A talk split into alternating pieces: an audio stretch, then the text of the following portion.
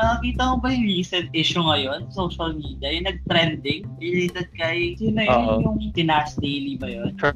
Kung sino yun, hindi na pag-usapan kung ano yung topic. Charot lang, sorry, Char. Edit out mo yun, charot. Sige, ayun. Hi, Jericho. Hi, Veds. Good evening. Kumusta ka? How was your weekend? Okay lang naman ako. Masyadong maraming ginagawa. Nag-start mag-file out, mag-file up yung mga trabaho. So, ayan, medyo somehow bangag na tayo dahil I don't know, medyo we're trying to fix these things, our life, and of course, meet these deadlines. Ikaw ba? Kamusta ka naman? How's your weekend? Iba ka talaga. Um, ako okay lang naman ako. Um, enjoying weekends, nagko-company ng mga furnitures. Then, ah, look, I'm not looking forward for this week. Mm, Ang daming ganap, kinakabahan ako. Anyways, ayun lang naman yung sa akin. Kaya nga, very, nag, ano, nagka-transition ka na into a tito, no? Nagkukumpuni ka na ng furnitures. Parang dati, naalala ko lang, parang pinoproblema mo lang yung mga kung paano mo gagastusin yung pera mo, ganyan. Tapos ngayon yung problema mo na nagkukumpuni ka ng furnitures. Iba na talaga. So, nagiging tito ka na ngayon. Parang never ko naging problema paano ko gagastuin yung pera ko. Wala kaya akong pera. Mawala nga sana yung pera mo. Char, ayan. So, siguro let's uh, ano Yeah. discuss no ano yung dapat nating pag-usapan Yeah. tonight no kasi syempre sobrang busy mo pa, 'di ba? And you need to be disciplined tonight, sabi mo nga. exactly. So, uh, siguro let's start by giving by giving our listeners brief background on what we'll be talking about tonight. Pwedeng simulan mo na, Veds. Ano ba yung interesting na pag-uusapan natin tonight? Balita ko, uh, nag-trending to sa social media and it even created a matrix of several personalities who are involved with this fiasco or in this fiasco. Um, actually, maganda yung timing ng entry natin, no? We were talking about uh, furniture or parang mga commodities and medyo related din yung pag-uusapan natin, however, in a different uh, area lang of commod- commodities or commodification. Char. so, we're discussing we're trying to talk about here the issue of um uh Nas Daily and Wang Ud. Actually, parang recently ko lang din nalaman na may ganito palang hula baloo. And then parang featuring about uh, a master class uh, teaching uh, generations sa pagtatato or pagpaba, pagbabatok. Tama ba yun? Ayun, yun yung nakuha ko doon. And then it's really an interesting thing kasi yung lugar pala nila, nila Wang Ud is so ano, napakalayo. And then uh, I forgot the province or uh, village. It's Tinglayan, no? Yes, yes, yes. Kalinga. Ikalinga. Hmm. o, para magpatattoo sila. And then for some people or for tourists or, or for enthusiasts, napakalaking support or effort nung tattoo education through the academy. However, it wasn't it wasn't created the way that we all wanted it to be. Safe, uh, conflict sensitive, do no harm, etc. So there were issues of how do we protect Wang Ud and the rest of the indigenous people By the way, you, you, you- sinabi mo na dapat it should be done in a way that is safe, conflict sensitive, and at the same time, uh, do no harm. 'di ba? Parang yun yung approach dapat na ginamit. Uh, can you please enlighten our listeners kung ano bang meaning mo when you say safe, effect, uh, conflict sensitive, and do no harm? Pota. um, ang sama mo, alam mo yung wala, wala ka nakapag-aral. Anyways, yung understanding ko of how can we uh, launch a platform that is safe, conflict sensitive, if we try to include the people in the process. For example, yung decision niya ba is coming from an informed decision for, or informed ba yung communities nila that they will be participating on this academy or uh, information exchange. So ganun yung mga tinitignan na anggulo. So ang dami pang consideration no na on how do we balance diverse voices, diverse representations, diverse narratives. Yun. I, I agree And sa mga sinabi mo na, Veds. Parang napakahalaga talaga na we always make sure that the process should be safe, conflict sensitive, and at the same time participatory. So it should be always include the source community. Nabaganda naman yung initial rationale you want to promote the culture, you want to make sure that what they are doing before is being passed down to other generation or shared to other people.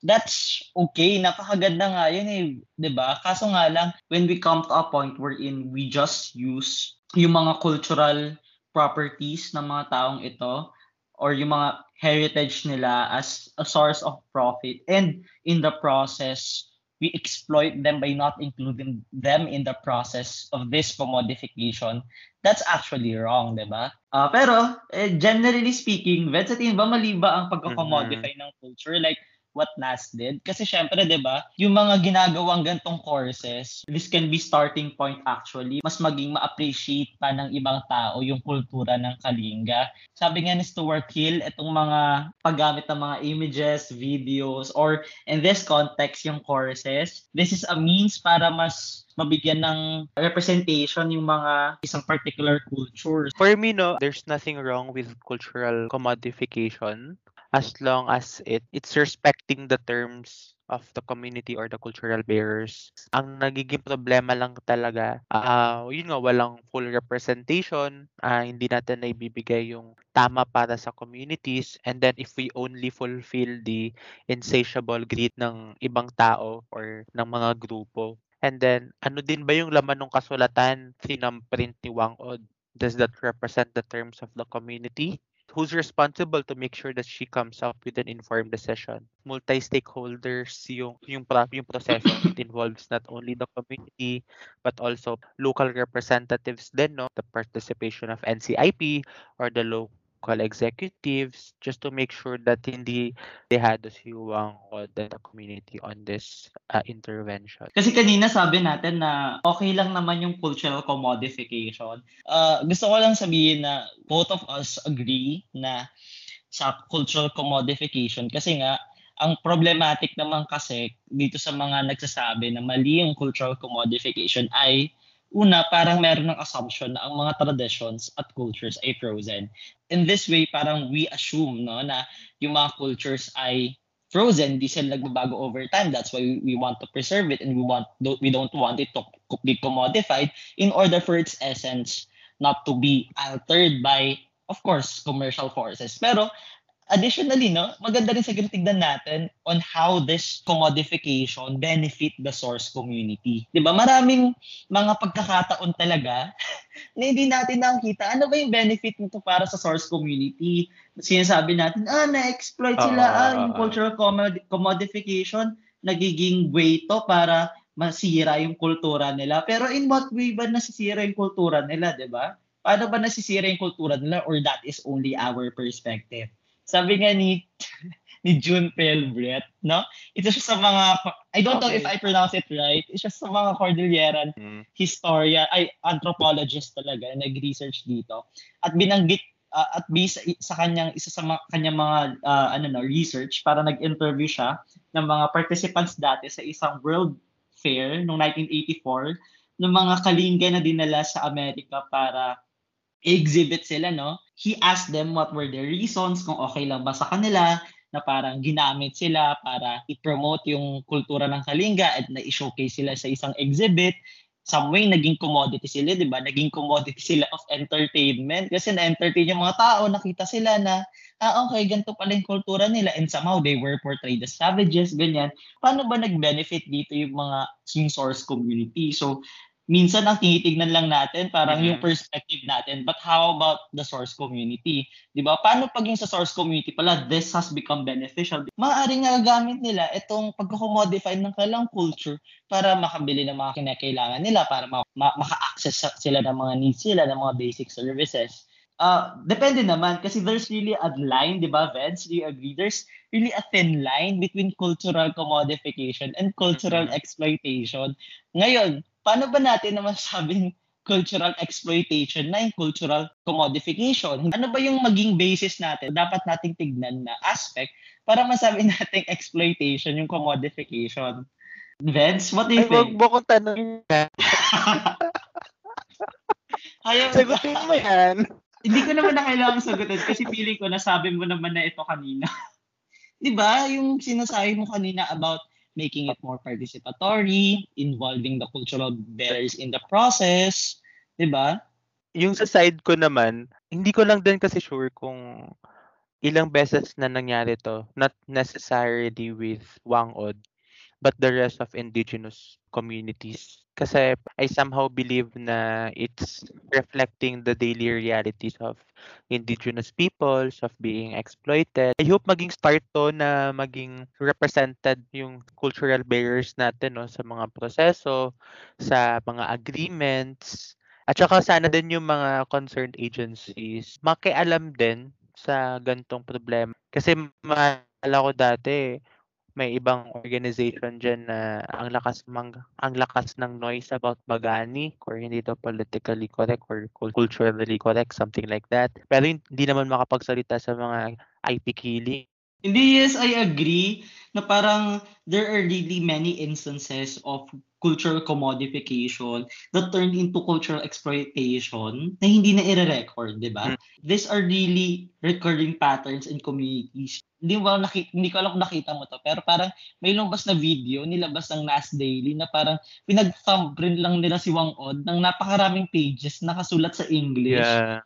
How sure are Exactly. they na naintindihan niya talaga yung content ng document? And according kay Annalyn Amores, kasi siya talaga yung isa sa mga Mm. anthropologists na nag-work talaga sa ah, Kalinga community, especially sa pambabatok, no? Sabi niya na alam naman isulat ni Wang Od yung kanyang pangalan. Bakit thumbprint lang yung pinagawa nila sa kanya? So, ang daming questions no, na gusto nating masagot. And hindi ko alam kung bakit nilalayo ng Nas Daily yung usapan dito, di ba? Hindi nila sinasagot directly. And they're claiming na sa kanilang ilang araw lang na pagpunta doon, na parang Wang Od agreed. Pero uh, nag emerge pa rin yung mga tanong dito na, teka, teka, yung batok ba, is that only a property of Wang Od? Hindi ba siya isang Yeah. cultural property ng mga taga-Buskalan, di ba? Meron niyang nilabas yung mga recently lang na nakita, may nakita akong document na may nilabas na resolution yung Kalinga Indi- Indigenous Cultural Communities na sinasabi nila na yung pambabatok or yung sa tattooing, it's an indigenous cultural heritage. And as we all know, it's protected Mm. by various laws, no? Spe- Specifically, the Indigenous Peoples' Rights Act. So nakalagay, stipulated talaga sa Indigenous Peoples' Rights Act na uh, protected, protected talaga ng batas itong mga cultural properties na ito. At kapag pinag-uusapan natin ang mga cultural properties, kailangan or cu- cultural heritage, no? Kailangan talaga na mag-seek ng uh, FPIC or yung free, prior, and informed consent. So basic yon So it should be free, hindi dapat binabayaran. And prior, bago kinakanta activity, na may prior consent na. And informed. Napakahalaga lalo yung informed, no? Ngayon, it should be done through the NCIP. Pero meron bang nangyaring coordination? As we all know, parang wala, no? Parang may kinotak lang sila ng isang tao doon sa community na sabi nila, makikishare sa profit, di ba? Mhm. Ah, meron ba talagang FPIC na ganap? Spe- especially that ah yung pambabatok, it's a cultural property. Veds, what do you think ba?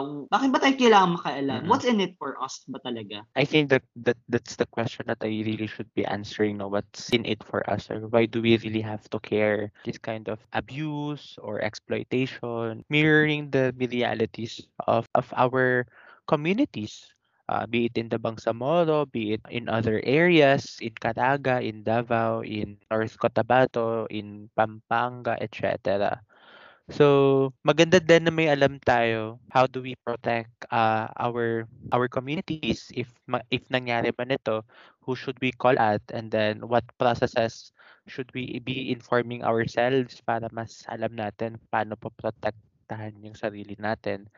And to be honest, gustong gusto ko yung ginawang call for action ng mga tao to protect the culture, etc. Pero I hope we could also do that to those incid- incidences that na, na- nalalaman natin but but do not hold much weight or impact sa social media. Ikaw ba, Echo, parang napa, alam mo napapansin ko sa'yo, masyado kang connected sa story or sa context na to that, that I am really, really happy that you are. Actually, parang session mo nga lang to eh. Why do you care about this issue? No. Why do I care about this issue? Kasi, di ba, thinking sociologically, these private occurrences are not just private occurrences. These individual uh, happenings to Wangod, to their communities. These are not happening in a vacuum, di ba? These are not isolated experiences of the indigenous peoples of the Buskalan community or of the Kalinga indigenous cultural communities. This happened, no? This happened to various groups of people and minsan, unknowingly, tayo rin pala ay naging victim ng gantong classic exploitation abuse. So, nananawagan tayo, no? By uh, starting a conversation na magkaroon sana ng mga appropriate na mechanisms ang government para mas ma-improve yung, yung binibigay na access sa information sa mga indigenous people. For one, di ba, may, may loopholes pa rin nag exist sa Indigenous People's Rights Act. So for example, yung doon sa ginawa ni Nas Daily na magkakaroon ng paper uh, pay-per-view scheme doon sa NAS Academy ngayon, ang tanong doon, meron bang fair share na makukuha si Wang Od doon sa proceeds ng course? May policy ba na nag institute ng mechanisms para magkaroon pa rin ng benefit yung culture doon sa yung yung isang source community mula doon sa culture to commodify, 'di ba? Sadly, based sa currently nalalaman natin, wala no. So ayun lang, uh, ang ganda na pinag-uusapan na ito. Hindi natin alam na baka pala mag-benefit din tayo. Pero not just siguro doon sa aspect na magbe-benefit lang tayo or maapektuhan tayo. Siguro doon na rin sa aspekto na we are being empathetic of their struggles, 'di ba? Kaya napakalaga talaga na uh, we are always uh, doing our best para ma-oppose yung mga gantong klaseng exploitation. Not necessarily the commodification itself, di ba? Kasi nga, we said that commodification can be good as long as there's consultation with the cultural bearers. Siguro, mag-indigenous studies na talaga ako. Oo. Mag-enroll na tayo. Oo nga. Di ba enrolled ka naman na? Sa ah, ano? maglipat ako. Oo. Di ba sasamahan kita? talaga ba yan? Anyways, um, grabe, ang dami ko natutunan sa'yo, Jericho. Ako rin, marami rin akong natutunan sa'yo, especially Katut ka, I am plastic. oh my God. Hindi, totoo. Ang galing mo sumagot impromptu eh wala ka pang uh, ano yun, wala ka pang preparation yan, 'di ba? Kung hindi tayo mga tao na uh, magbibigay sa kanila ng parang somehow limelight or siguro recognition, due recognition, That's hindi naman sila pag-uusapan.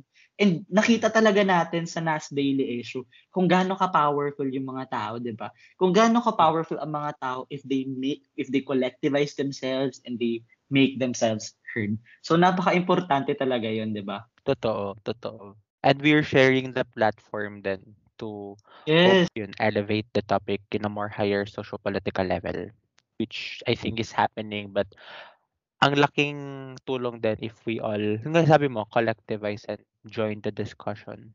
Kahit na min- kahit na tinataas natin yung level ng conversation, na ginagawa pa rin, ginagawa pa rin natin to in such a manner na na-engage pa rin yung mga tao sa paraan exactly. maintindihan nila. Ayun. Kaya nga, isa rin sa mga advocacy ng podcast na to. yung pagle-laymanize talaga ng mga gantong usapin para mas maging accessible din siya sa ibang mga tao. Hindi ba, Veds? Totoo yan. I think that's all from my side. Grabe, I really learned a lot from you.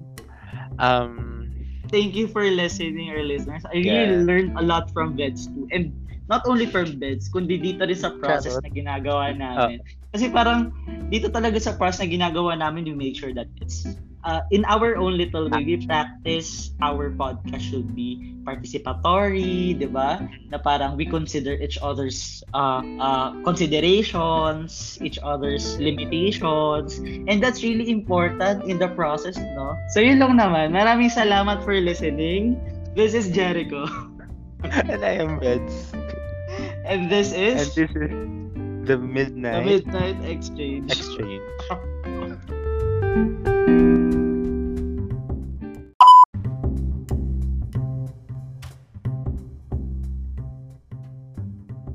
Nag-enjoy ka ba sa ating episode for tonight? Well, you can share your thoughts or comments using our hashtag The Midnight Exchange.